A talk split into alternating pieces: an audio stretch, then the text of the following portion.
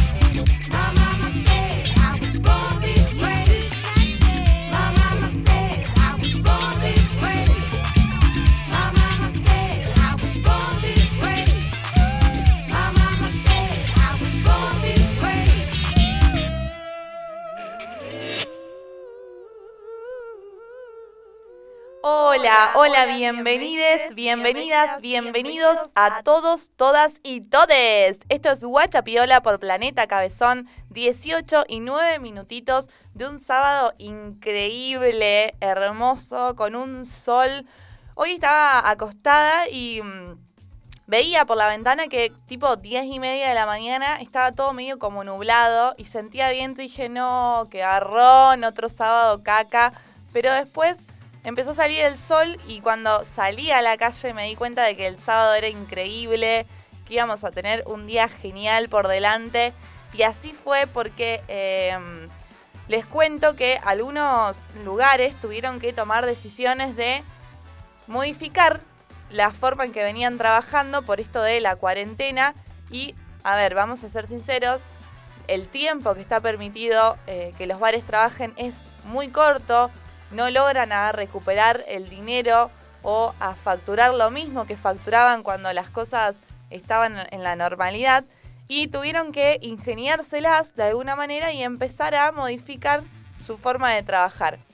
Eh, el caso de hoy particularmente es el de Casa Brava, que, mm, bueno, si bien antes de la cuarentena estábamos acostumbrados a que Casa abría a las 20 horas y nos quedábamos bailando en el lugar hasta las 4 y media, 5 de la mañana, eh, con esto de la pandemia, como dije antes, tuvieron que empezar a abrir de 5 de la tarde, perdón, de 8 de la tarde a 12 de la noche y aún así les parecía que era muy poco tiempo, a todos nos parece muy poco tiempo, entonces se las ingeniaron y a partir del sábado pasado empezaron a hacer una actividad que se llama anti-lunch, que es justamente esto de abrir al mediodía, cerrar dos horas y volver a abrir a la tardecita noche. Entonces ahora podés ir a Casa Brava a las 12 del mediodía, quedarte a comer un menú determinado que tienen preparado, que son 5 o 6 opciones que son increíbles a un precio súper accesible. De 13 y 30 en adelante tenés happy hour de cerveza y happy hour de verdad, no ese que te hacen un descuento, sino que te dan dos birras a 85 pesos y te dan el copón inmenso de Heineken que estaba delicioso. Eh, y ahí te podés quedar hasta las 5 de la tarde a comerte un, un rico sándwich. Hacen chori para quienes coman carne. Eh, hacen chori con papas fritas. Hay diferentes tipos de sándwich. Hay dos opciones para vegetarianos y veganos. Eh, y la verdad que el ambiente, la, la, la casa de por sí es muy hermosa. Está llena de flores, de sillones. Hay música, hay un DJ también. Eh, pasando música para que sea más, más, más agradable todavía el rato. Y la verdad que la pasé muy bien, me atendieron como siempre, increíble, sobre todo eh, siempre rescato de Casa Brava esto, el trato que tienen los mozos y las mozas del lugar, que son súper amables, que son amigues. Eh, y les agradezco mucho la atención y se lo súper recomiendo porque está buenísimo y a un precio recopado para ir a pasar un rato al mediodía. Y me tiraron la data de que tal vez lo empiecen a hacer también los domingos. Así que eso está buenísimo.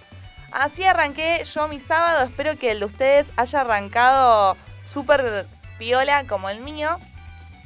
Y para dar comienzo al programa número 17 de Guachapiola, como siempre, vamos a hablar de el tema del día.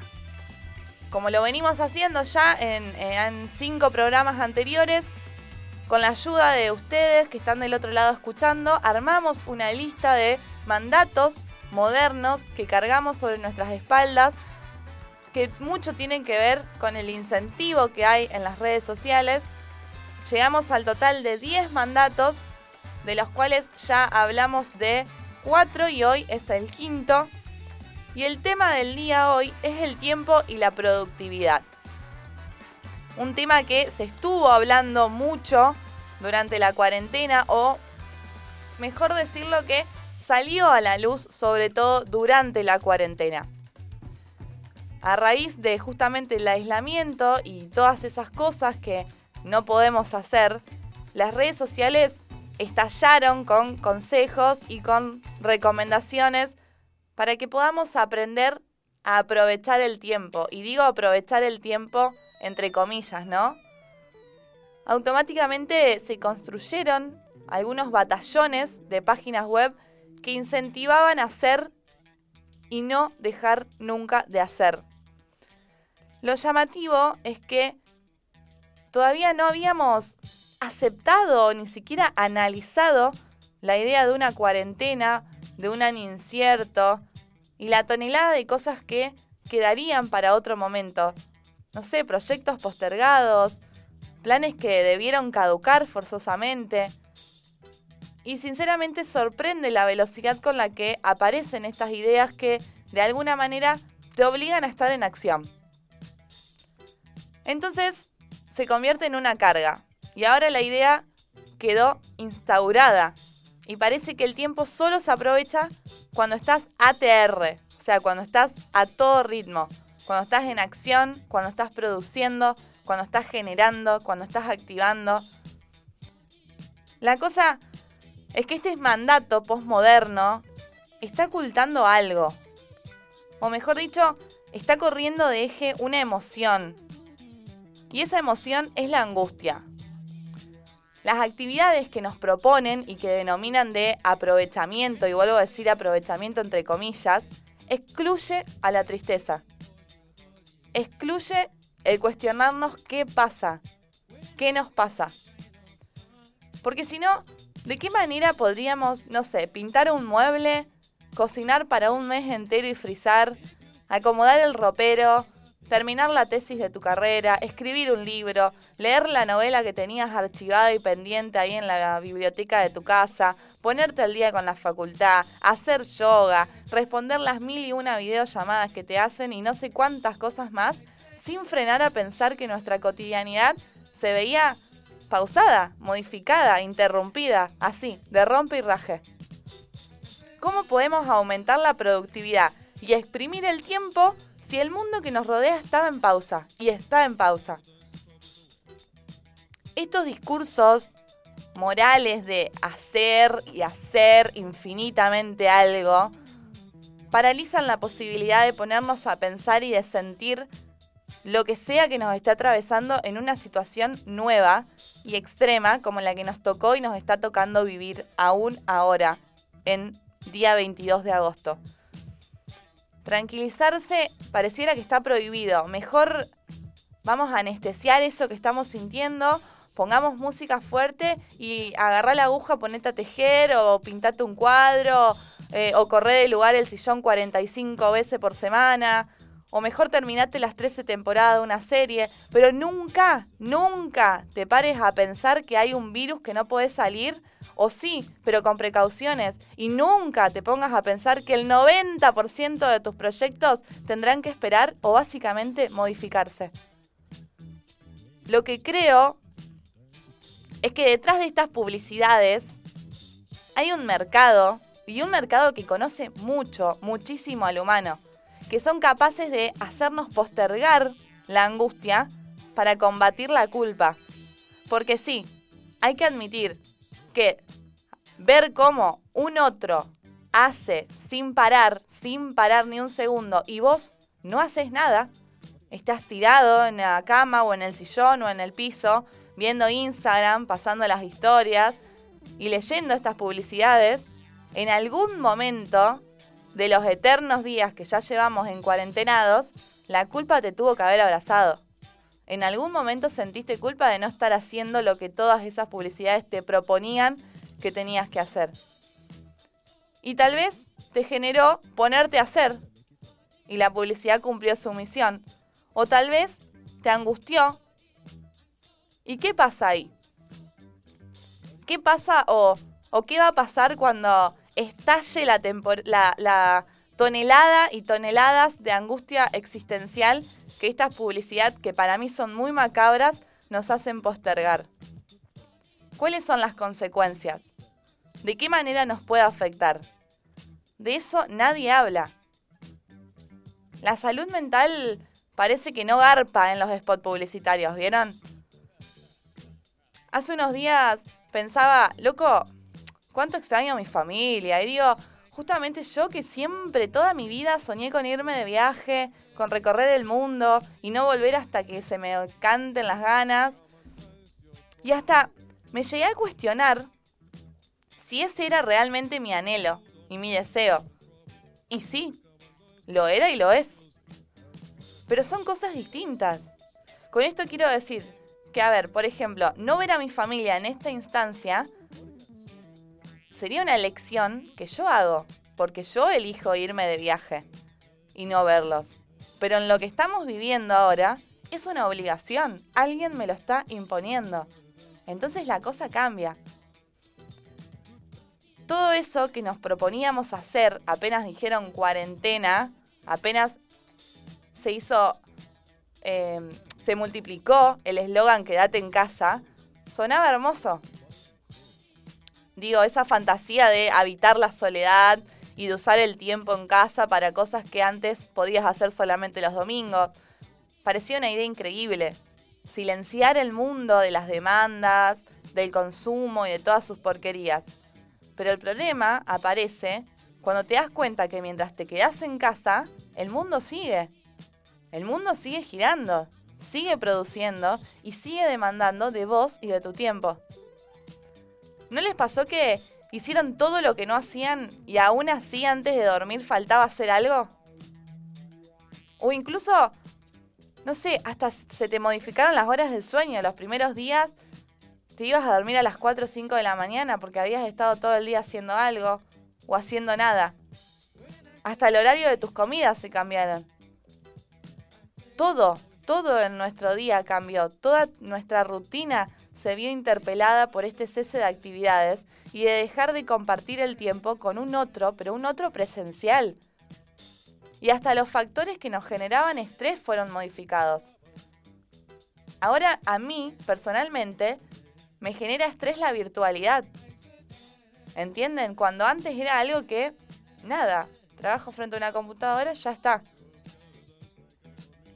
Hurgueteando un poco en este mandato social de la productividad y el tiempo, es que también podemos notar cómo florece la idea de que aislarse o estar en soledad es algo que está mal visto. No estamos acostumbrados a que alguien esté solo. No estamos acostumbrados a eso porque de alguna manera nos venden y nos vendieron históricamente que la vida social, social activa, corte 24/7, es mejor que la soledad. No estamos acostumbrados a darnos un tiempo para nosotros solos. Y enseguida se tiende a pensar que si no tenés ganas de ver a tus amigues o a tu familia, entonces algo te está pasando. Estás enfermo o estás triste, pero algo tenés. No podés no tener ganas de ver a la gente. El, capitalismo también se las ingenia para estar presente en la virtualidad y arrancarte de esa cómoda y a veces necesaria soledad. Entonces la consigna es hacer y no desprenderte de los tuyos. Es unirte a fiestas virtuales, es aceptar las videollamadas y no apagar el cel en ningún momento, es reaccionar a todas las historias de todos los seres humanos que tenés en Instagram, capaz ni siquiera conoces, y seguir y seguir y seguir, como si no estaría pasando nada para darnos una pausa y dejar que la incertidumbre se manifieste en nosotros. Como les dije una vez, mi abuela, Teresa, suele decirme que en la viña del Señor hay de todo. Y están aquellos que prefieren no enterarse de esa incertidumbre de la vida y producir sin parar, pateando la angustia porque la consideran algo que está mal, como dije antes, como la soledad misma. Y también están los otros que te arruinan la fiesta de la felicidad eterna y, es, y te arruinan esa acción de hacer y hacer sin cesar, que pausan la producción y que se centran en la subjetividad. Y ojo, no digo que una cosa esté bien y la otra esté mal, pero al menos estas personas no excluyen la angustia, le dan lugar a que se manifieste y que haga con ellos lo que quiera, porque en algún momento entendieron que la angustia no es eterna. El mercado es peligroso, es terriblemente peligroso. Crea una felicidad alienada y puede hacer que tu angustia se pause por una felicidad engañosa para su propio beneficio, el de producir constantemente. No se equivoquen, amigues. Como lo dijimos en el primer mandato, la felicidad suele estar muy sobrevalorada. A veces solo se trata de entender que ni el más feliz de tus días, ni el más caca de ellos va a durar para siempre. Y que la vida son momentos. Déjate atravesar por esos momentos, sin tanto protocolo. Muchas, muchísimas veces en la angustia se puede encontrar motivos de felicidad. Y al revés también. Me acuerdo que el sábado pasado cuando salí de la radio eh, estaba tomando vino y escuchando Fito y en una oración de una canción, una canción que escuché millones de veces, dice, los vi felices llenos de dolor. Y es verdad, la angustia existe aún cuando te estás riendo a carcajadas. Pateala todo lo que vos quieras, pero un día llega. Y para eso, ninguna publicidad te prepara. Vivan como puedan, amigues, pero vivan. Esto es Guachapiola por Planeta Cabezón. Sean bienvenidos.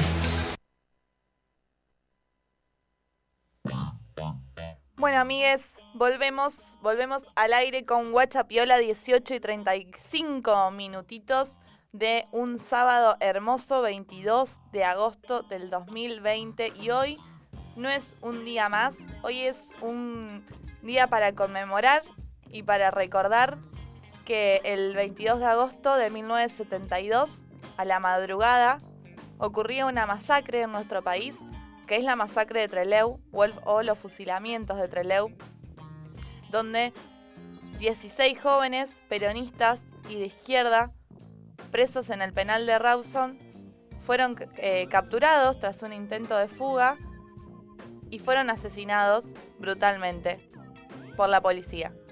La misma policía que muchos años después sigue persiguiendo, torturando y matando a jóvenes simplemente por vivir en libertad. No me voy a cansar de decir nunca que el problema más grande que tenemos en nuestro país es ese. Nuestra fuerza, la supuesta fuerza de seguridad, la que supuestamente nos tiene que cuidar, la que supuestamente está para protegernos, la yuta hace lo que quiere con la vida de todos nosotros. No les importa, no pide permiso, no pide por favor. Ellos hacen de tu vida lo que quieren. Y eso pasó con Facundo, que lo seguimos buscando. Hoy no es un día cualquiera, 22 de agosto, repito, se conmemora la masacre de Trelew, donde 16 jóvenes peronistas y de izquierda fueron asesinados por la policía. Y la policía responde a un Estado. Y el Estado que nosotros tenemos se jacta de democrático. ¿Cuánto que cuestionar hay a esa democracia, no? Ahora sí vamos a dar comienzo con un par de noticias que estuve leyendo, ojeando durante esta semana Vamos a arrancar con una que pasó acá en Rosario esta semana y que me parece también importante porque me generó eh, muchas dudas, porque bien, si bien nosotros pudimos recuperar un poco de nuestra vida modificada, ¿no? Por supuesto, hay otras personas que siguen sin laburar. Hay algunas, algunos espacios de trabajo que todavía no están abiertos, que no están posibilitados para para trabajar y esa gente, algunos ni siquiera están cobrando y otros están cobrando un mínimo que no alcanza pero para nada. ¿Quién le paga el alquiler a esas personas? ¿Con qué viven? Y este caso eh, es uno de ellos. Los trabajadores del sector aeronáutico se manifestaron frente al aeropuerto de Islas Malvinas de Rosario y pidieron el regreso de los vuelos de cabotaje. Desde el inicio de la cuarentena, que no están trabajando, y piden celeridad al gobierno nacional para poder habilitar los protocolos. Al momento del ingreso al aeropuerto se toma la temperatura, solo ingresa el pasajero con barbijo obligatorio, no se lleva equipaje en la cabina, va todo despachado y obviamente el distanciamiento social correspondiente. Eso es lo que se habilitó en todo el mundo, señala Bruno Mansi, que es el vocero de Flybondi. Y según los manifestantes, de cumplirse con estos procedimientos sanitarios, se podrían retomar los vuelos de cabotaje en nuestro país. Es una tristeza que tengamos los cielos vacíos. Argentina es uno de los pocos países en los que no se está desarrollando la actividad aérea en todo su conjunto, pero la realidad es que en todo el mundo se está volando. Uno de los pilotos decía esto que participaba en el reclamo. Y además de Rosario, el reclamo de los trabajadores aeronáuticos se llevó adelante en todos los principales aeropuertos de nuestro país. Y tanto como ellos que trabajan eh, en, los, en los aviones, en las empresas de, de aviones, también pasa lo mismo con las empresas de colectivos de larga distancia. Esa gente tampoco está trabajando desde el principio de la cuarentena y ya es mucho tiempo, es mucho tiempo sin una respuesta. Y ahora sí, nos vamos a poner un poco más serios todavía y vamos a hablar de algo que particularmente me impactó mucho y vi el enojo y la manifestación de muchas personas en las redes sociales con razón con motivos suficientes para hacerlo. Wanda es una joven mamá de una nena de cuatro años que contó que sorprendió al papá practicándole sexo oral a su nena debajo de las sábanas. Wanda se armó de valor y contó todo, hizo todo público. Dijo que pasó un viernes a la noche, que ella se acostó normal en la cama, pero que sentía muy alejada a su hija y que cuando se acerca a ella encuentra a su pareja haciéndole sexo oral y a la nena sin ropa. Voy a repetir que la nena tiene cuatro años. El joven no negó en ningún momento el hecho, pero intentó justificar el aberrante abuso diciéndole a la madre que él estaba dormido y que se confundió con ella. Se arrodillaba y le decía a Wanda que por favor le crea, y después se fue a trabajar como si nada. Wanda se quedó esperando que él llegue del trabajo y le dijo que no quería estar más con él, que no quería más que sigan juntos. Y cuenta también que trató de llevar todo el proceso con la mayor tranquilidad posible porque si lo denunciaba, tenía miedo de que le hiciera algo más a la nena.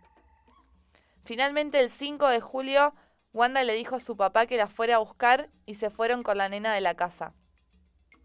El perverso, hijo de la mierda, le reconoció que lo había hecho, pero decía que fue por una confusión. Y se lavaba la boca para que ella le crea. ¿Entienden eso? ¿Ese acto?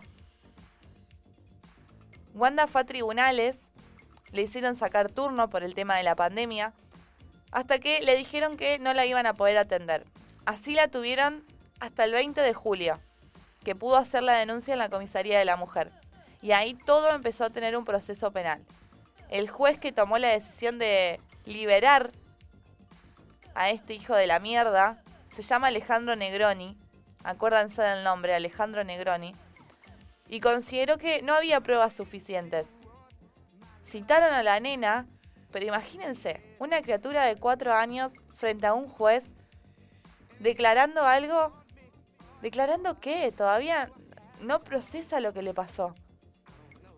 La mamá cuenta que la nena no pudo decir mucho en esa situación y que recién en estas últimas semanas, estamos en agosto, la nena pudo empezar a hablar y a contar algunas cosas. Wanda dice que está muy angustiada porque no puede ser que esta persona esté tranquila en su casa después de todo lo que pasó.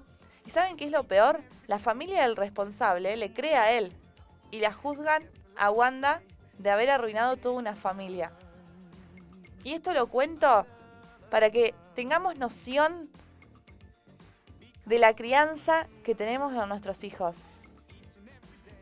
¿A quiénes formamos? ¿Cómo los formamos? Es importante, es muy importante que tomemos conciencia con las relaciones que tenemos con nuestros pares, con nuestras familias, con las niñas. Lo peor es que no termina todo ahí. Wanda confió que de las charlas que tuvo con su hija, deduce que hubo abusos anteriores por parte de la expareja. Y dice que cuando ella se sienta a jugar con la hija, la nenita le muestra con muñecas cosas que su papá le hacía. Como dije antes, el juez de primera instancia se llama Alejandro Negroni y admitió la audiencia imputativa dictando la libertad del abusador con prohibición de acercamiento a la víctima, una prohibición de salir del país y firmar semanalmente ante la justicia. Todo eso por el plazo de dos años. Esa es la pena por violentar la infancia de alguien, por marcar de por vida a una nena de cuatro años, por arrebatarle sus derechos, por ir contra su decisión, sus deseos, por abusar de una criatura. Esa es la pena que consideró Alejandro Negroni correcta para una persona después de hacer lo que hizo. Y hay gente que se sigue cuestionando la educación sexual integral en las escuelas. hay gente que sigue sosteniendo que no es necesaria. Y claro que es necesaria, porque venimos de familias que heredan la carga de no hablar de determinadas cuestiones. Y necesitamos educar a las criaturas para que sepan que nadie, nadie tiene el poder de tocarlos, de manosearlos, de abusarlos. Que su cuerpo es de ellos y de nadie más. Que está mal que pase lo que pasó. Que tu papá, tu tío, tu hermano, tu vecino no te puede, no te puede practicar sexo oral. No te puede tocar. No te puede hacer tocarlo a él. Que eso está mal, que se tiene que denunciar y que la justicia debería actuar como corresponde y no dando pena como ahora. Es muy angustiante, es muy angustiante que las cosas sigan pasando y que los jueces sin perspectiva de género sigan tomando decisiones de mierda como esta. Es muy angustiante. Es una lucha constante contra un sistema que no quiere escuchar. Que no quiere escuchar. Pero la lamento decirle a este sistema que no quiere escuchar que la lucha del feminismo vino para quedarse, que no es una moda y que no vamos a parar, no vamos a parar de ninguna manera hasta que estas cosas dejen de suceder y hasta que todas estas personas que está mal llamarlos enfermos, porque no están enfermos, saben lo que hacen, saben lo que hacen y tienen que hacerse cargo de lo que hicieron y tienen que ser juzgados por lo que hicieron. Tienen que cumplir con una pena, una pena en prisión. Yo lo lamento mucho, pero les aseguro, les aseguro a todos estos jueces, incluido Alejandro Negroni, que les vamos a enseñar que las cosas se tienen que cambiar. No nos aguantamos más situaciones como estas. Hasta acá llegamos, señores. Empiecen a profesionalizarse como corresponde y a tomarse en serio las cosas que están sucediendo porque de esta forma no podemos continuar. No se puede. Y hablando de, justamente de esto, es que hoy me desayuno con un femicidio brutal en la ciudad de Rosario, identificaron, esto, esta noticia la acaba de publicar Rosario 3 hace cuatro minutitos, que identificaron a, a la persona que habría sido violada antes de ser asesinada.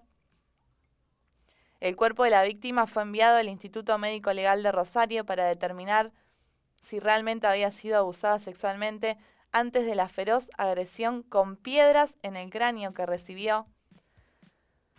El cuerpo de la víctima eh, del brutal femicidio ocurrió hoy que ocurrió hoy a la madrugada, este sábado en Rueda, el 5500. Como dije antes, fue trasladado al Instituto Médico para determinar si había sido violada antes de ser asesinada. Se investiga si la mujer identificada mediante fichas dactiloscópicas como Lorena María del Luján Riquel, de 39 años, y el agresor se conocían. Y, y esta parte es la que más ruido me hace, porque hay testimonios de personas que vieron que hubo una discusión antes del feroz ataque. De acuerdo a los datos informados este sábado desde la Fiscalía, la víctima fue agredida por un hombre tras mantener una discusión en la vía pública. Testigos señalaron que el hombre golpeó la cabeza de la mujer con bloques de cemento que se encontraban en la zona y luego huyó a pie con las zapatillas de la mujer. O sea, hubo gente que vio primero cómo discutían y no hizo nada. Segundo, que la estaban reventando a piñas con bloques de cemento en la cabeza y tampoco hizo nada. Eso también habla de la sociedad que tenemos que modificar. Se los digo en todos los programas. Tenemos que involucrarnos. El discurso tiene que ir con la acción. No puede ser que vivamos diciendo libremente y en todos lados que estas cosas no pueden seguir pasando y que no hagamos nada cuando vemos que pueden pasar. No, tomemos la decisión de actuar y de arriesgarnos. Hace algo. Llama a la policía, que es una mierda, pero no importa. Llama a alguien. Metete vos, qué sé yo, amigo, hermano, qué sé yo, hace algo. Hay medidas en curso en relación a la descripción que aportaron estos testigos de cómo vestía el atacante y de su estatura. Según fuentes policiales, se trataba de un hombre de contextura delgada, de un metro setenta aproximadamente, que vestía un buzo gris con capucha, barbijo blanco y jean gris. El cuerpo de Lorena fue hallado en la vereda, al lado de un árbol, sin ropa interior, la que se advirtió a pocos metros junto a un pantalón. Por ese motivo también se investiga si fue abusada antes de ser golpeada o no con un bloque de cemento en el cráneo. ¿Quién se creen que son para terminar con nuestras vidas de esta manera? ¿Quién te crees que sos? Para que mi muerte sea en tus manos. Para que me encuentren tirada en la calle sin ropa interior, toda ensangrentada, cagada a palos, es terrible, es terrible que tengamos que estar todo el tiempo pensando que nosotras podemos ser esa mujer. Que alguien que vos conocés puede ser esa mujer. E, es, algo que, que siempre me, digo y que lo charlo con, con, con todos los que puedo, con todos los que estén a mi alcance. Porque, a ver, uno a veces piensa que no va a poder con todo esto, que, la lucha queda ahí, en la nada. Y después cuando te encontrás en los brazos de tus amigas, cuando te das cuenta que, que se ganó mucho, muchísimo, que hay derechos que los conquistamos y que hay muchos otros que estamos muy cerquitas de lograrlo, como la legalización del aborto, porque va a salir. Ahí es cuando me reconforto y digo, bueno, todo lo que estamos haciendo de algo vale. Pero levantarte un día y, desayunarte con una noticia como esta es terrible. Da mucha angustia y mucha preocupación. No se puede vivir con miedo. No se puede vivir con miedo. Al final le tenemos que tener miedo a todo. Al que te golpeó, al que tenés al lado y no conoces, al policía que te toma la declaración, entonces, ser mujer, ¿qué es? Un factor de riesgo constantemente. No, chicos, replanteemos, ¿no? Un poco quiénes somos, qué, hacemos, ¿Qué, qué, es lo que estamos haciendo como sociedad, porque es, es, es, muy angustiante, es terrible, es terrible, no, no, no hay, no, hay, no hay salida, pareciera que no hay salida, que es un círculo vicioso, que cada día hay más, más, más y más, y un Estado que está completamente ausente, porque todo bien, ¿eh? Todo bien. Mandamos al carajo a Mauricio Macri y su neoliberalismo. Pero no me jodan, no me jodan. Este gobierno que yo defiendo, su única preocupación actual es el coronavirus. Y mientras tanto, ¿cuántas causas quedaron archivadas y pateadas para más adelante? Causas que necesitamos, que necesitamos, porque mientras no salgan, las pibas se siguen muriendo. Vamos a seguir con otra noticia que también es igual de preocupante y que tiene que ver con lo ambiental, con nuestra salud y con las, em, las empresas que se cagan en la salud de todos nosotros. Arzinc, más conocida en la región como la ex Sulfacid, supo ser una de las empresas emblemáticas del cordón industrial incorporada a la firma internacional Grencore en 2005, fundada en la década de 1950 y fue la única fábrica de zinc electrolítico de Argentina y la segunda de toda Latinoamérica. En el año 2016, esta empresa cierra las puertas y deja a 400 trabajadores en la calle. Pero no fue el único desastre que dejó. Bajo tierra, en gran parte de las 50 hectáreas que ocupa el predio, que hoy es un gran esqueleto, yacen los residuos tóxicos de la vieja producción de la firma. Las napas de agua están contaminadas y los lugareños aseguran que ahí ya ni siquiera crece gramilla. Hay un informe muy, muy recomendable del periodista Daniel Amoroso que presentó justamente este jueves que pasó de 12 a 14, en el cual se puede observar los restos inertes de una fábrica que, por supuesto, en su momento fue fuente de producción y de trabajo, pero que hoy no es más que un foco terrible de contaminación. Esta empresa Grencore, Grencore tiene muchas denuncias por producir tóxicos en otras provincias de nuestro país. Y hay un testimonio de Noelia y su familia que tiene la casa pegadita al predio de Arsing en Fray Luis Beltrán. Y la mujer observó que los primeros efectos de la toxicidad, toxicidad perdón, en el agua de pozo que llegaba a su vivienda. Y un día dijo, estos efectos están haciendo algo. Y se dio cuenta que son devastadores y que ya están impregnados en su cuerpo, que ya forman parte de ella. Dice que el agua se cortaba sola. Después empezaron a ver que cuando el viento iba para el lado del río y la fábrica estaba aún trabajando, no podían dejar nada afuera porque las sábanas o la ropa se llenaba de ácido. Noelia se hizo análisis y le salió que tiene arsénico en la sangre. Arsénico en sangre. La médica enseguida le preguntó si vivía cerca de Arsing. Por supuesto que Noelia le dijo que vive al lado, que no tiene otra opción. Y la médica le dijo, estás súper contaminada. Otro vecino del predio, que también está en el informe, apuntó que la tierra no, no crece, que no, no crece yuyo. Al costado del tapial lindero no hay lombrices, no hay nada vivo porque está todo contaminado.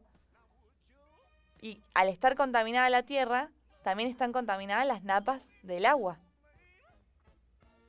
Pero el testimonio más crudo, como siempre, viene desde adentro. Y en este caso, Daniel Santillán, del Sindicato de Trabajadores de Industria Química, y él, personalmente es ex empleado de esta empresa y es el representante gremial, recordó que tuvieron problemas con compañeros contaminados con arsénico, con plomo, con cadmio, todo esto controlado por médicos del lugar y tienen la documentación que certifica lo que este hombre está diciendo. Acerca de la participación del Estado para hacer cumplir los controles, el gremialista fue muy, muy certero, muy cierto. Él contestó con la verdad, dijo que fue muy baja la participación estatal. Porque no nos olvidemos que esto tiene que ver con el poder económico y ellos incidían de esa manera sobre el poder político.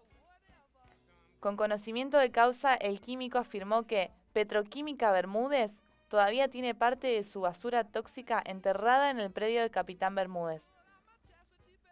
Pasa lo mismo con lo que era Colpal, o sea, ya tenemos tres fábricas del cordón industrial que tienen en las tierras los residuos tóxicos esta persona también añadió que lo raro y lo triste de todo esto es que se instalaron empresas en un suelo que está contaminado.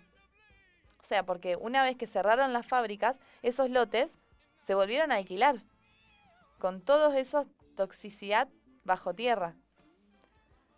El sindicalista volvió a tocar el tema de los precarios controles y dijo, solamente hacían audiometrías para ver si tenían más o menos ruido, pero lo que había para el cielo, para la tierra, nunca jamás hicieron las inspecciones como corresponde. Y esto lo digo desde mi 40 años de químico, en el gobierno que sea. Cuando hacíamos las denuncias, nos decían que éramos los zurdos del cordón industrial. Nosotros teníamos 47 compañeros con, con cáncer. 47 compañeros de la empresa tenían cáncer. Santillán advirtió que quien quiere instalarse aquí, o sea, en esas tierras, con un emprendimiento inmobiliario, es comprarse una muerte en cuotas. Todos los desperdicios químicos de Arsing están en la tierra y en las napas.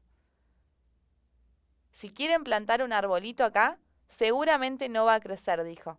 Tendrían que ser un árbol de plástico, porque es toda tierra química la que hay.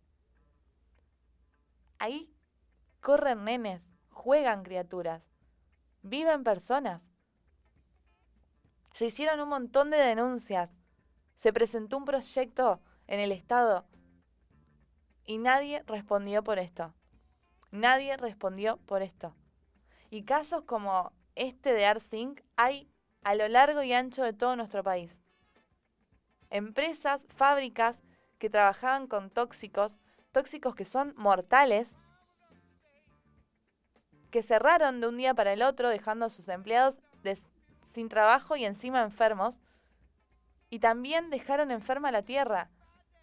Y quien se vaya a vivir ahí se puede enfermar porque el tóxico no deja de ser tóxico. Por más que vos lo entierres 300 metros bajo tierra, sigue estando ahí. Y el agua sigue estando infectada y la tierra sigue estando infectada. Y vos te podés enfermar. Y tu hijo se puede enfermar. Imagínense, 47 compañeros enfermos de cáncer. ¿Quién nos iba a contar eso? ¿Cuándo nos iban a contar eso? Bien, amigues, vamos a dejar un poco de noticias para el próximo bloque. Como siempre les recuerdo, esto es Guacha Piola por Planeta Cabezón. Estamos de 18 a 20 horas todos los sábados. Enseguida volvemos, quédense ahí.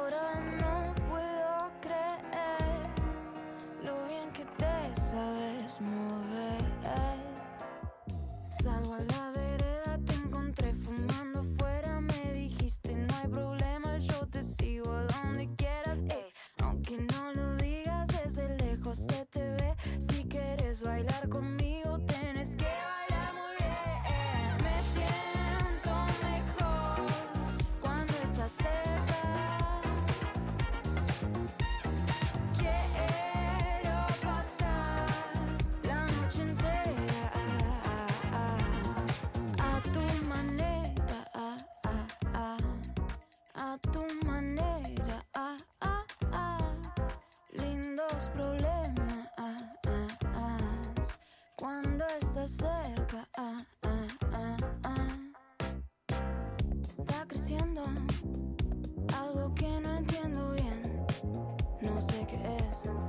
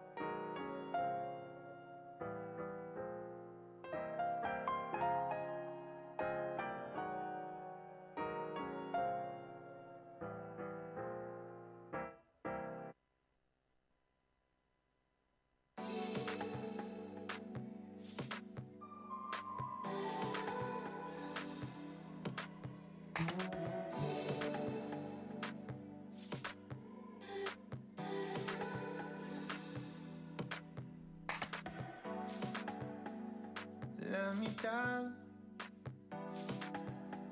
Esta canción es mía, la otra no y es la mejor. La escribió mi versión subjetiva, queriendo ser de persuasión. Me fui el cielo y no había más lugar. Me quedé mal estacionado afuera. Borré con la maldad, tengo que festejar.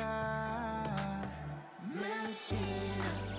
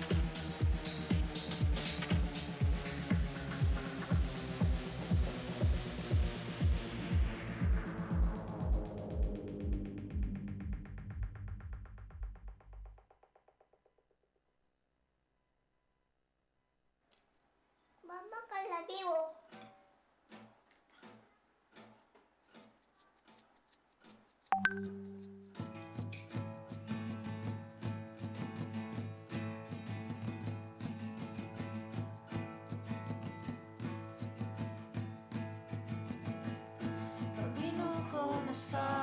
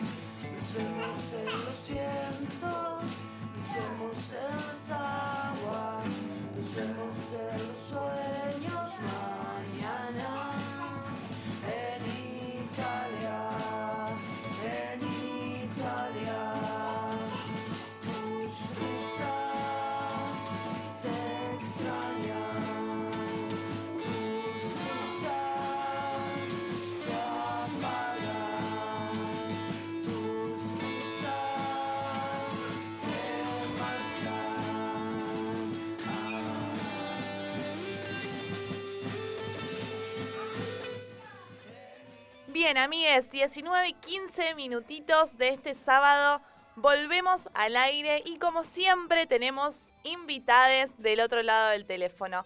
Esa canción, esta última canción que eh, pudieron escuchar recién, que se escucha la voz de una niña hermosa al comienzo, se llama Italia y es de una banda de la, de la ciudad de Rosario que se llama Grasa y estoy del otro lado del teléfono con uno de sus integrantes que creo que ya me está escuchando. Hola. ¿Hay alguien ahí? No, no tenemos la comunicación aún, no sé qué pasó. ¿Ahora? Hola, Ahí está. ¿me escuchan? Sí, te escucho. ¿Vos nos escuchás? Sí, lo escucho perfectamente. Muy bien. Entonces, como les decía a todos, está Gato del otro lado, que es uno de los integrantes de Grasa. Y que es un momento muy especial porque en el día de ayer lanzaron su segundo EP como banda. Y bueno, quiero que nos cuentes un poco. Primero, cómo surge la idea de la banda. Porque son grandes músicos de trayectoria. Bueno, buenas noches a todos. Eh, Grasa surge a raíz de una convocatoria de Pachuli, convocó amigos y salimos a la cancha. Bien, ¿cuánto hace? Hace más o menos un año, fines, fines del 2019 o fines del 2018. Yo me pierdo con esto de la pandemia, es como un año que está borra- borrado de- de- del cerebro. No- Sí, no sí. sé si el tiempo está pasando. Real, a todos nos pasa lo mismo, me parece. Sí, sí.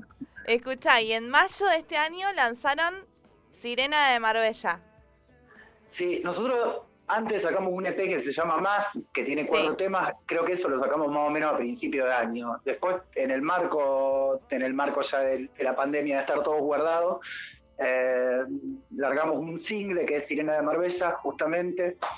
Eh, y nada, largamos el tema, le pedimos la colaboración a una amiga que está en España, eh, se llama Julieta Ferraro, es de acá de Rosario, ella hace danza contemporánea, así que armamos más o menos el paquetito ese ahí. Eh, grabamos, grabamos en nuestras casas, lo mandamos a mezclar a España, que está loco, que también es de acá de Rosario, de 312 Estudios, y bueno, juntamos todas las cosas y, y salió ese, eso que vieron como Sirena de Marbella.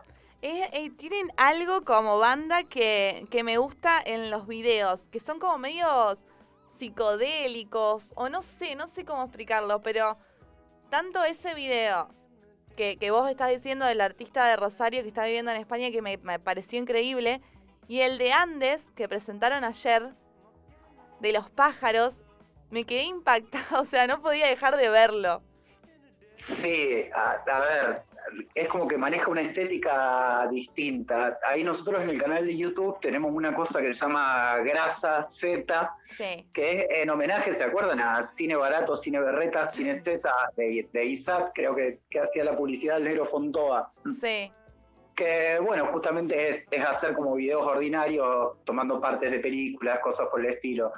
Eh, bueno, lo de Sirena de Marbella lo retomo un segundito nada Sí. más. Eh, le, le pedimos a Julieta que se, que se filme bailando. Ella nos mandó una filmación de celular, eh, donde tuvimos que intervenirla.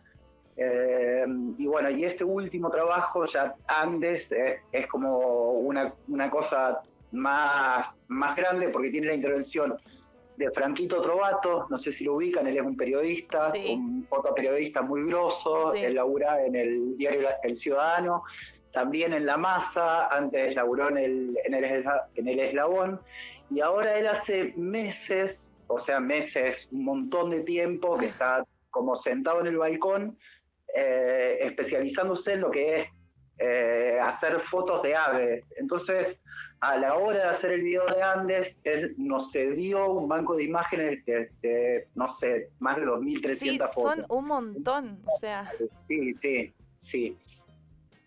alto laburo. Sí, sí, sí, el de Franco es increíble, el, el nuestro fue mucho más sencillo. El de nuestro fue plasmar en parte lo de, lo, lo de Franquito, ponerlo en secuencias, ponerlo en, en- en video. Pero sí, quedó, quedó re lindo. Quedó hermoso. Sí, y, Sí. y tienen participación de, de dos artistas en las canciones. En este EP tenemos de invitada a Maya en sintetizadores, en, en Andes, en la canción que abre, en, en Maya Basso. sintetizadores, Maya Basso, eh, ella es la cantante de, va, es una de las cantantes de Agua Viva y también tiene una carrera solista. Sí, pasó, muy- pasó por Planeta y por Guachapiola hace muy poquito. Sí, es muy, muy, muy bueno lo que hace. grosa, Eh, sí.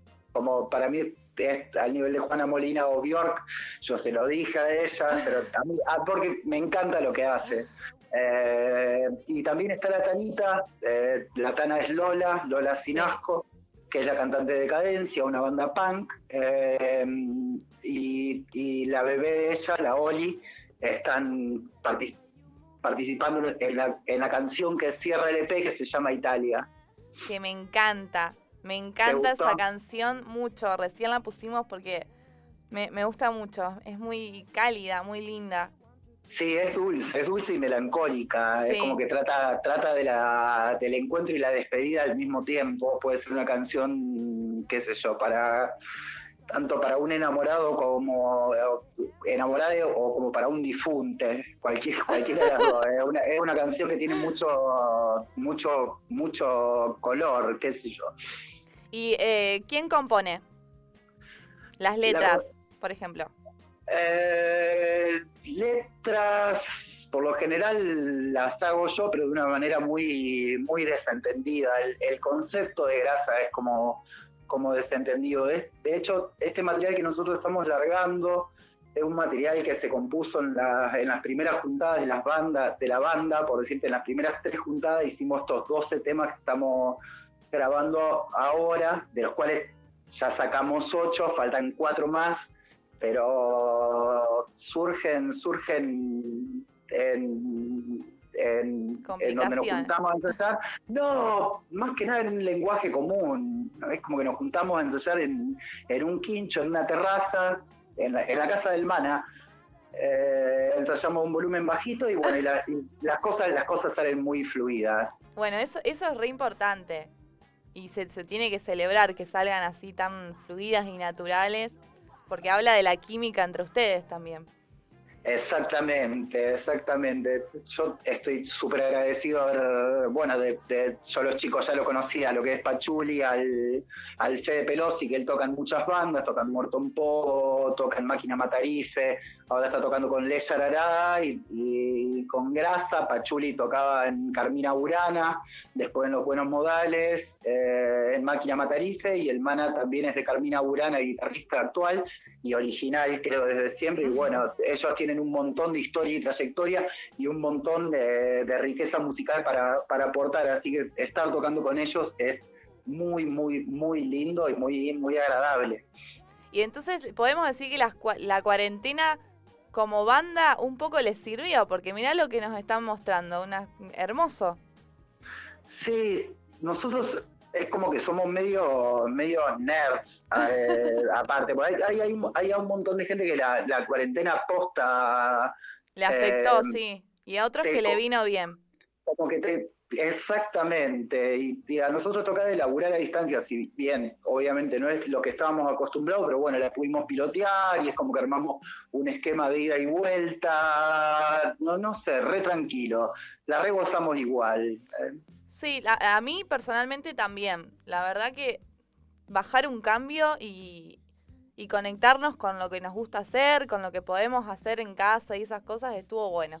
Sí, sí, es súper lindo. Yo igual esperaba algo de la cuarentena. eh, yo, qué sé yo, por ahí es medio. Yo, yo como que quiero un mundo realmente comunista. Ni me Entonces, digas. eh, eh, esperaba que después de la cuarentena, el que. Eh, como que las cosas se, se equilibren un poco, Sí. como que el que era rico deje de ser tan rico y el que era pobre se dé cuenta de que, de que, de que el capitalismo no lo mueven los capitales, sino la sangre humana. sí. Entonces pensé que era un buen momento como para que las cosas a nivel mundo se acomoden. Y, Y no. y ahora tengo una visión mucho más, mucho más pesimista. Creo que el rico va a salir más rico y el pobre va a salir más pobre. Entonces, Ay, sí, ni me digas porque a mí me pasó exactamente lo mismo. O sea, todo es, acá la Male me hace cara de, de la operando que, que piensa lo mismo. O sea, dije, bueno, va a ser un momento para que todos nos humanicemos un toque más y, Sí, y bajemos un cambio y nos demos cuenta que hay otras cosas y que, y que la gente necesita cosas. sí, sí. Y no, y ahora salgo, me acuerdo patente que la primera vez que volví a trabajar, des- eh, todavía la cuarentena estaba, eh, la gente no, no regresaba a sus trabajos y se habían habilitado muy pocos lugares, y volví y una agresividad en las personas que me asustó, porque digo, de No, pasar a estar tantos días en mi casa conmigo, súper tranquila, Ujú. flasheando este mundo mejor que todos queremos, encontrarme con esta agresividad, uy, no, fue una desilusión que, Total, que ni te total. cuento. Bueno, no te metas, no te metas a leer nunca los comentarios en el diario La Capital. Lo hago, nota lo debajo. Sí, es como, es como para matar el tiempo. Yo también, antes de Lo dormir, hago. digo, bueno, a ver qué tan, qué tan hijo de puta es, es el ser humano, porque es Me, me pone muy contento que alguien más lo haga, porque No, no, no, no. Es- es- el diario, diario La Capital a mí me salva a la hora de, de ir a dormir. sí, real, a mí también, ay, qué divertido que otro lo haga. Bueno, entonces, eh, podemos escuchar Grasa, ¿en qué plataformas? Mira, el material está disponible en todas las plataformas, creo, a ver, pero por lo menos en la más conocida. Está en YouTube, está, Sí. está en Spotify, está en Bandcamp y hasta ahí me da mi conocimiento. Después yo sé que está en Tidal, supongo que no sé ni qué es. Bueno, Eh, pero la ah. más importante, las que la gente más consume, están. Sí, sí, sí, sí, lo van, a, lo, lo van a poder encontrar sin problemas en Spotify, YouTube, Bandcamp y Tidal, me arriesgo a decir Tidal. En estas plataformas va a estar el material. Perfecto. Y recontra recomendamos los dos videos, porque son increíbles. Sí, sí, sí, sí, sí, sí, sí. Yo, qué sé yo, yo les diría que, que, que- que escuchen la banda porque, nada, tiene, tiene algo algo como de rock vieja escuela que, que por ahí está Sí. bueno y, a- y a- y les puede llegar a revivir algo al, al oyente. Real. Y bueno, y para cerrar, si me tendrías que definir a Grasa, ¿cómo lo harías? Eh, grasa es algo hermoso y despreocupado, así. Perfecto, ¿Qué es qué, eso? mejor que eso. Hermoso Sí. y despreocupado. Sí, eh, por lo menos para lo que lo, lo integramos, ¿no es cierto? Pero después eh, es, es como una hamburguesa grasa. Eh, es, es rica y contundente, qué sé yo. Muy bueno, muy bueno. Bueno, muchas gracias por habernos No. atendido el teléfono. Ojalá pronto puedan venir a los estudios de Planeta y ojalá pronto los podamos ver en algún show cuando todo vuelva a la normalidad y nos devuelvan la libertad robada. Dale, dale. Ey, mil gracias a ustedes, muchas gracias por el espacio y por la difusión y súper, súper piola todo. Les mando un beso grandote. Beso, gato, y cerramos la nota con Andes para que todos los escuchen. Bárbaro, un beso, Telú. Beso, Suerte. chau. Beso, chau, chis.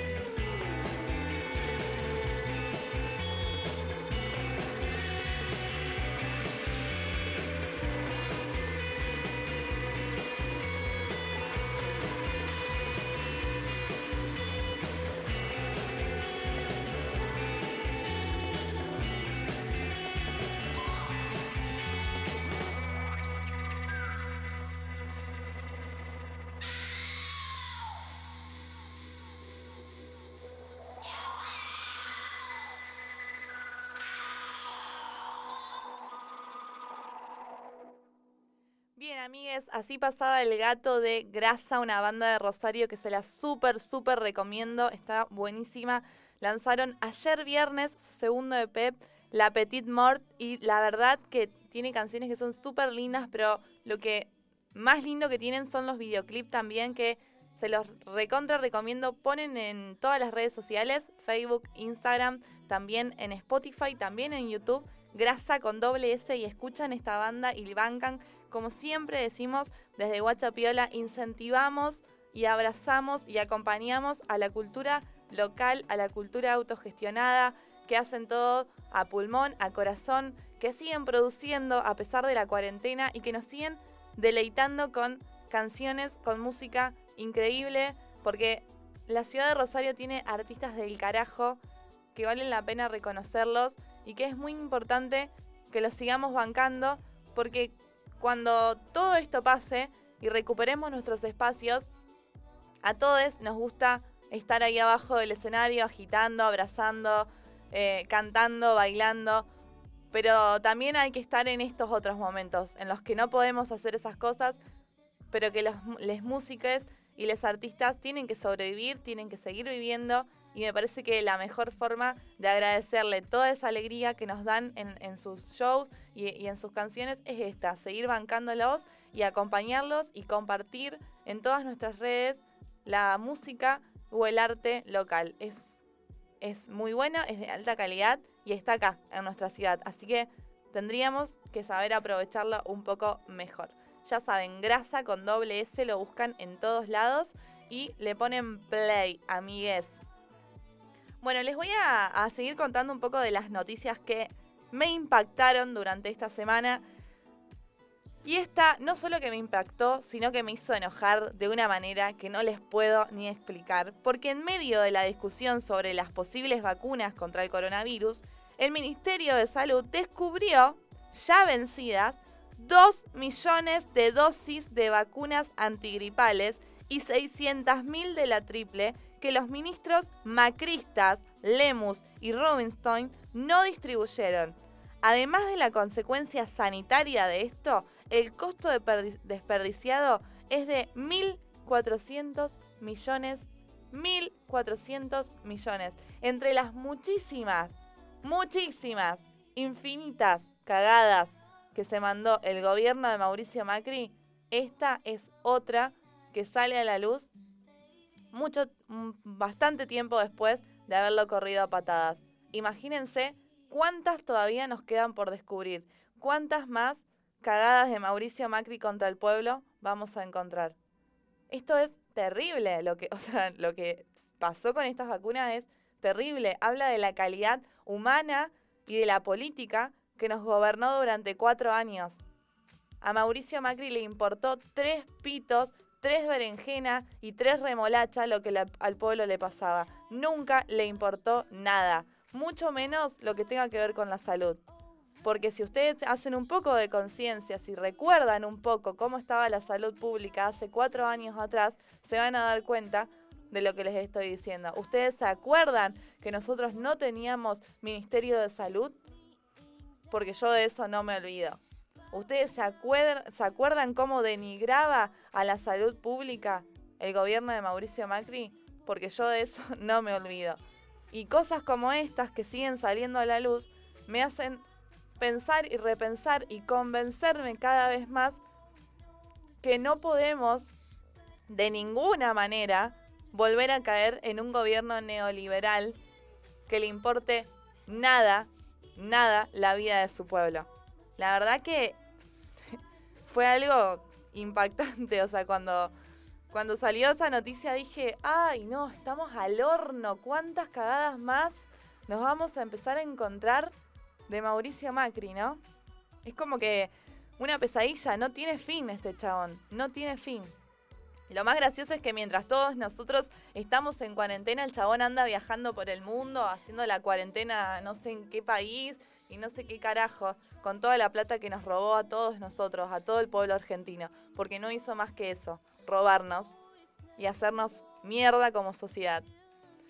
Y hablando de gente como Macri, también les voy a contar de, de- una imagen que, que vi en revista Sudestada y que también era como todos los días ver que la sociedad se sigue cagando en el que está al lado, un poco como hablábamos recién en la entrevista, cuando dijeron cuarentena y cuando dijeron coronavirus y cuando dijeron, bueno, hay que cuidar al que tenemos al lado, dije, ay, ojalá sea esta la oportunidad para que volvamos a- a conectar con el otro, que volvamos a entender que hay muchos problemas, que hay mucho hambre, que hay mucha gente que está viviendo en la pobreza de verdad. Ojalá, decía, ojalá los que más tienen se den cuenta que necesitamos que sean ellos quienes más paguen, quienes más paguen de impuestos, quienes más paguen de todo, para que los que menos tienen se puedan sostener de alguna otra manera. Y dije, esta tal vez es la oportunidad. Y como conté antes, después me di cuenta que no, y me volvió otra vez la desilusión de un país y de una sociedad que no tiene arreglo, o sí, pero en un futuro muy lejano y no creo verlo. Eh, y esta foto, que ojalá la puedan ver, se la recomiendo, que es muy triste, es muy triste y es muy, es muy fuerte. Está en la revista Sudestada y la foto se la voy a describir. Es en una playa de España donde hay dos turistas tirados en una manta, una pareja o amigues, no sé qué son, es una- un hombre y una mujer. Hay una sombrilla floreada, tienen una, con- una conservadora con, bebidas. Y a poquitos metros de esta pareja hay una persona, un cuerpo tirado en la arena. Es, esta foto la tomó Javier Bauluz, es real, esto no está montado ni nada, es una playa de Tarifa de España. Y se muestra el cuerpo de un hombre ahogado. O sea, el cuerpo que nosotros estamos viendo en la foto es de una persona muerta. Y los turistas están ahí, al lado, tomándose una bebida refrescante y tomando sol como si no estuviera pasando nada. Esa persona no se ahogó porque se tiró al mar para nadar un ratito. Esa persona intentó cruzar el Mediterráneo desde Marruecos y está tirado en la arena, muerto, y nadie está haciendo nada. Y a esas dos personas, esos dos turistas, les importa un bledo lo que está pasando. ¿Cómo podés seguir tomándote un refresco y tomando sol mientras tenés el cadáver de una persona al lado tuyo? Sinceramente, es impactante, es fuerte. Si pueden, si tienen un tiempito, entren a revista Sudestada y vean la imagen porque es para analizarla y es para, para cuestionarnos y pensar nuestra forma de, de vivir y nuestra forma de actuar. Porque no nos olvidemos que somos actores sociales y que todas las decisiones que tomamos son políticas. Todo influye en la política. Todo nuestro accionar, nuestra vida es política. Por más que vos me quieras decir que sos apolítico, que no tenés ninguna bandera, eso es mentira, amigue. Eso es mentira. Todas nuestras acciones influyen de alguna manera. Todas. Y esta, ni te cuento.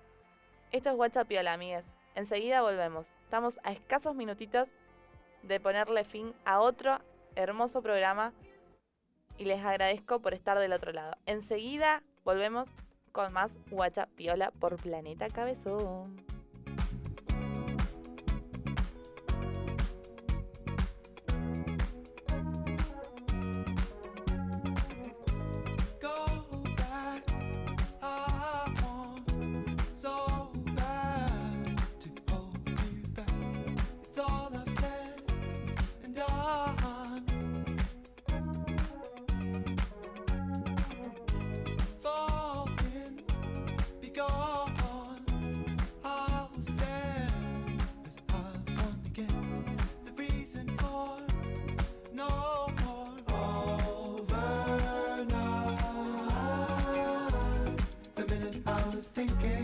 To hold you back, the moment I was wishing it's overnight. The minute I was thinking to hold you back, the moment I was wishing It's overnight. The minute I was thinking to hold you back. The moment I was wishing. It's overnight.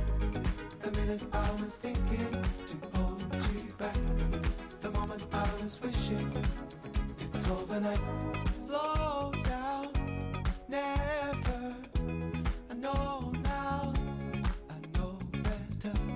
I need it more than ever.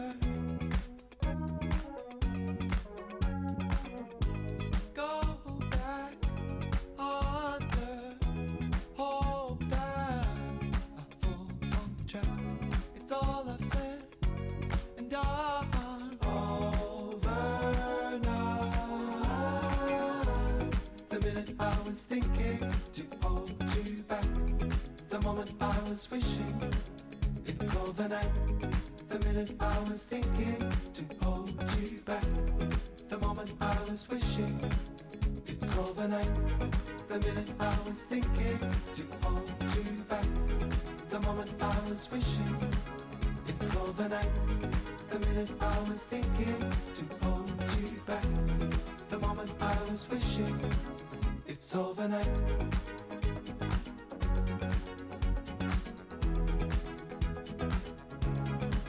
It's overnight.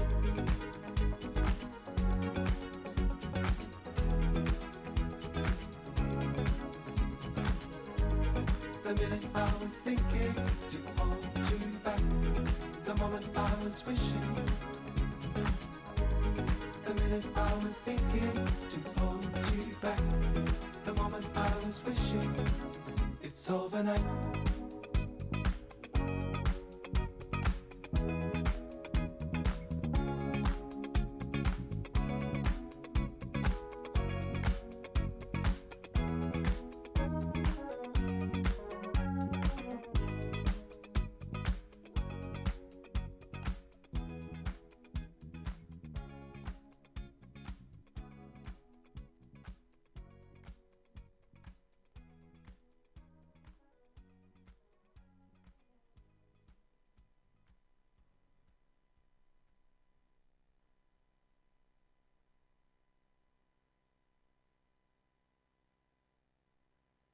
Otra noche, mismo plan, una fiesta que se va. Yo me muevo para ver si estás. Digo no para bailar, si me invitan los demás. Yo me muevo para que me veas. Si estás me conecto, si no estás me desconecto. Si estás me conecto, si no estás me desconecto. Si estás me conecto y si no estás me desconecto. Si estás me conecto.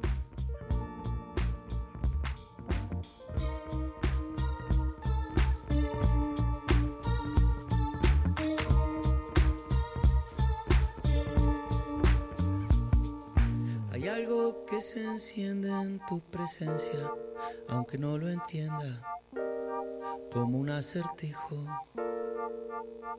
Y de pronto todos mis puntos de fuga te tienen, todos mis puntos de fuga te tienen, todos mis puntos de fuga te tienen, como punto fijo. Si estás me conecto, si no estás me desconecto.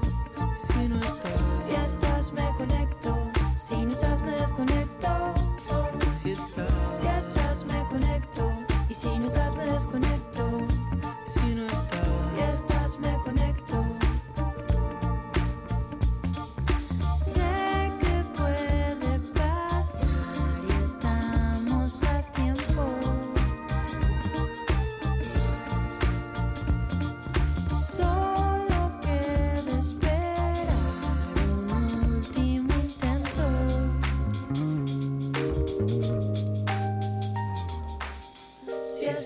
me conecto, si no estás me desconecto.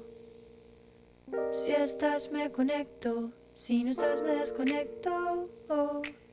Si estás me conecto y si no estás me desconecto. Si estás me conecto. Si estás me conecto, si no estás me desconecto. conecto. Si no estás, me desconecto.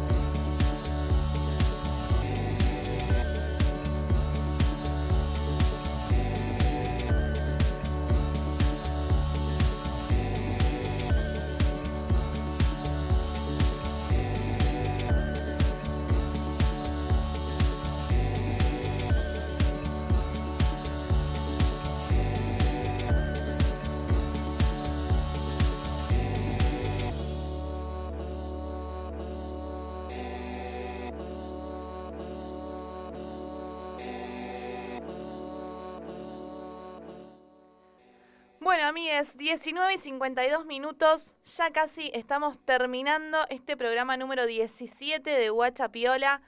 Y como siempre, les comento y les cuento qué causas defiendo y cuáles no. Les voy a contar que en medio de una crisis climática y ecológica se planea en nuestro país, en Argentina, la construcción de mega granjas de cerdos para alimentar a la población china. El tema es muy complejo, es muy delicado, les invito a leer y a informarse, pero de entrada, de entrada les cuento que en Huachapiola estamos en contra del acuerdo con China, que le gritamos no al acuerdo con China, que me acuerdo perfecto cuando el presidente de la nación dijo que si en algún momento está por tomar o toma una mala decisión, que se lo digamos, que se lo hagamos saber, que nos manifestemos. Bueno, Presi, en esto feo. No estamos de acuerdo con el acuerdo con China. Y, y brevemente les voy a que por dentro la estructura de los frigoríficos que se están proponiendo son frías y es básicamente un laberinto de animales separados por cuidadoso diseño industrial. Está organizado según técnicas aprendidas en fabricación por serie de otros autos como zapatillas y son cientos de miles de cerdos separados por grupos. El primero concentra lo más valioso del lugar que son las madres.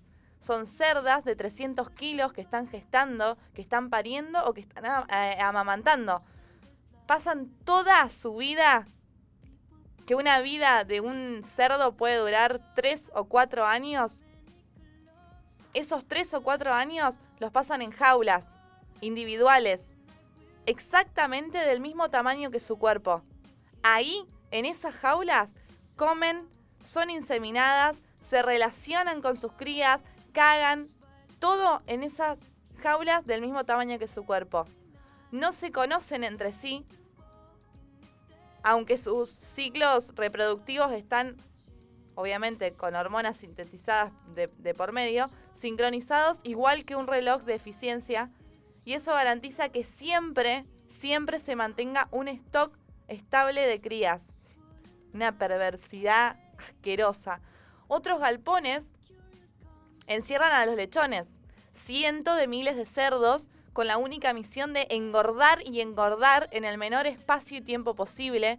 Sus corrales son suelos de cemento recortado para filtrar fluidos y excrementos y están separados por barrotes cuadrados o rectángulos a donde entran de a mucho como un andén de metro en hora pico. o sea, como cuando entras al tren a las 13 de, la, de 13 horas en Buenos Aires. Los lechones y cerdos son todos iguales, tienen la misma edad, los mismos kilos, el mismo color y el mismo padre que garantiza su productividad calcada. Son genéticamente idénticos, no tienen dientes, tampoco tienen colas, tampoco tienen testículos, porque con una pinza y sin anestesia se los arrancan para que entre ellos no se lastimen cuando sientan que se acerca la muerte. ¿Quién nos sentó en el trono de la vida? ¿Quién nos dio el poder de decir a qué animal matar y a cuál dejar con vida? ¿Quién nos dijo que nosotros, los humanos, no podemos morir, pero ellos sí? Somos egoístas, vivimos inyectándonos y tomando dos millones de medicamentos para estar, eh, eh, para estar bien, supuestamente bien, para estirar nuestro tiempo de vida. Pero asesinamos a otros, porque sí, porque se nos canta, porque históricamente nos dijeron que comer carne de animal está bien y te hace bien. Arruinamos todo lo que tocamos y con esto no hablo solamente de matar animales, con esto estoy diciendo que llenamos el mundo de residuos, que incendiamos bosques, que incendiamos islas y nosotros los rosarinos los estamos viviendo en carne propia, estamos poniéndole el cuerpo a una lucha ambiental porque tenemos la ciudad repleta de humo, porque no sabemos más cómo gritar que dejen de prender fuego nuestras tierras, que dejen de, de matar calcinado a los animales, que dejen de arruinar la cantidad de plantas que solamente las islas y el delta tienen. Contaminamos esos ríos, contaminamos los mares, contaminamos los océanos. Somos un desastre y somos terriblemente egoístas. Preferimos satisfacer nuestro paladar todo el tiempo en vez de satisfacernos a nosotros mismos, a nuestra alma. ¿Ustedes entienden que las cerdas mientras las están matando gritan? Gritan como gritás vos cuando te duele algo. Todos los que habitamos el planeta somos responsables del desastre ambiental que estamos haciendo. Por más que vos intentes hacerlo mejor, si el de al lado tuyo no lo intenta, no sirve, no funciona. Necesitamos correr nuestra soberbia de lado, dejar el egoísmo por un lado, por, por un tiempo, olvidarnos que el humano es el único capaz de sentir y tomar conciencia sobre nuestras tierras, sobre nuestra, nuestra naturaleza. Justamente el domingo pasado se realizó la quinta manifestación pacífica de la multisectorial que defiende la ley de humedales en el delta, a la cual concurrí. Y en un momento las, las compañeras de pueblos originarios dijeron algo que me hizo un clic en la cabeza, que si bien hace mucho tiempo trabajo para tra- tratar de, de pedirle perdón a nuestra tierra y a nuestro medio ambiente y me comprometo con, con esto, con nuestro suelo, con nuestro aire, ellas nos decían que todos nosotros somos minerales, todo nuestro cuerpo es mineral y por lo tanto nuestro cuerpo es de la tierra. La tierra es nuestra dueña, no nosotros dueños de la tierra. Hagamos foco en eso y tratemos todo el tiempo de tomar decisiones que ayuden a nuestro medio ambiente, porque sinceramente no sé qué carajo le vamos a dejar a las generaciones que vienen. No sé qué mundo le vamos a dejar a esas generaciones. No sé si habrá mundo para dejarles. Que ese es el principal problema. Y es algo que muchas personas vienen luchando hace mucho tiempo. Bueno, unámonos. Incentivemos esa lucha. Ayudemos y comprometámonos. Y como siempre les digo, que el discurso vaya con la acción. Si no, no digas nada. Esto es Guacha Piola, amigues. Todos los sábados, de 18 a 20 horas, por Planeta Cabe- Cabezón. No hacemos más que periodismo independiente. Decimos todo lo que se nos ocurra decir. No tenemos la razón, pero lo, intentamos.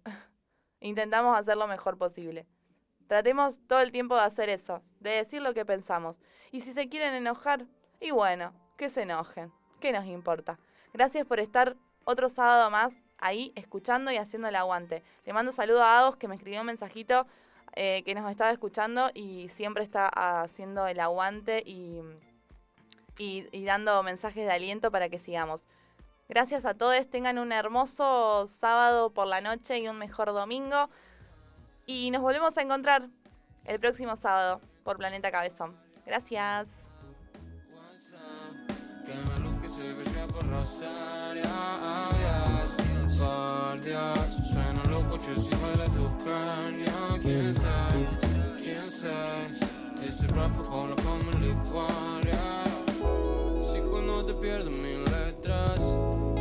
Sentí que todo no conecta.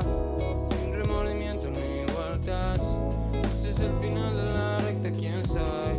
Rapper, Calliope Family, ves para arriba como un misil y vas. ¿Quién sabes? Para frenarme decir que lo mejor para mí desde el ADN hasta el END generándose un poco con el balón en el pie. Pero al final la banda es quien la pone en la red. God bless por mi equipo, por el rico, por el hip hop y el camino que transito. Entrar al escenario entre humo y grito para escucharte cantar tu tema favorito. You know, quien te lo trae caliente por el barrio. WhatsApp, WhatsApp, que la luz que se veía por Rosario. Adiós, por Dios, suena baila tu cráneo. ¿Quién sabe? ¿Quién sabe? Ese rap con la familia igual.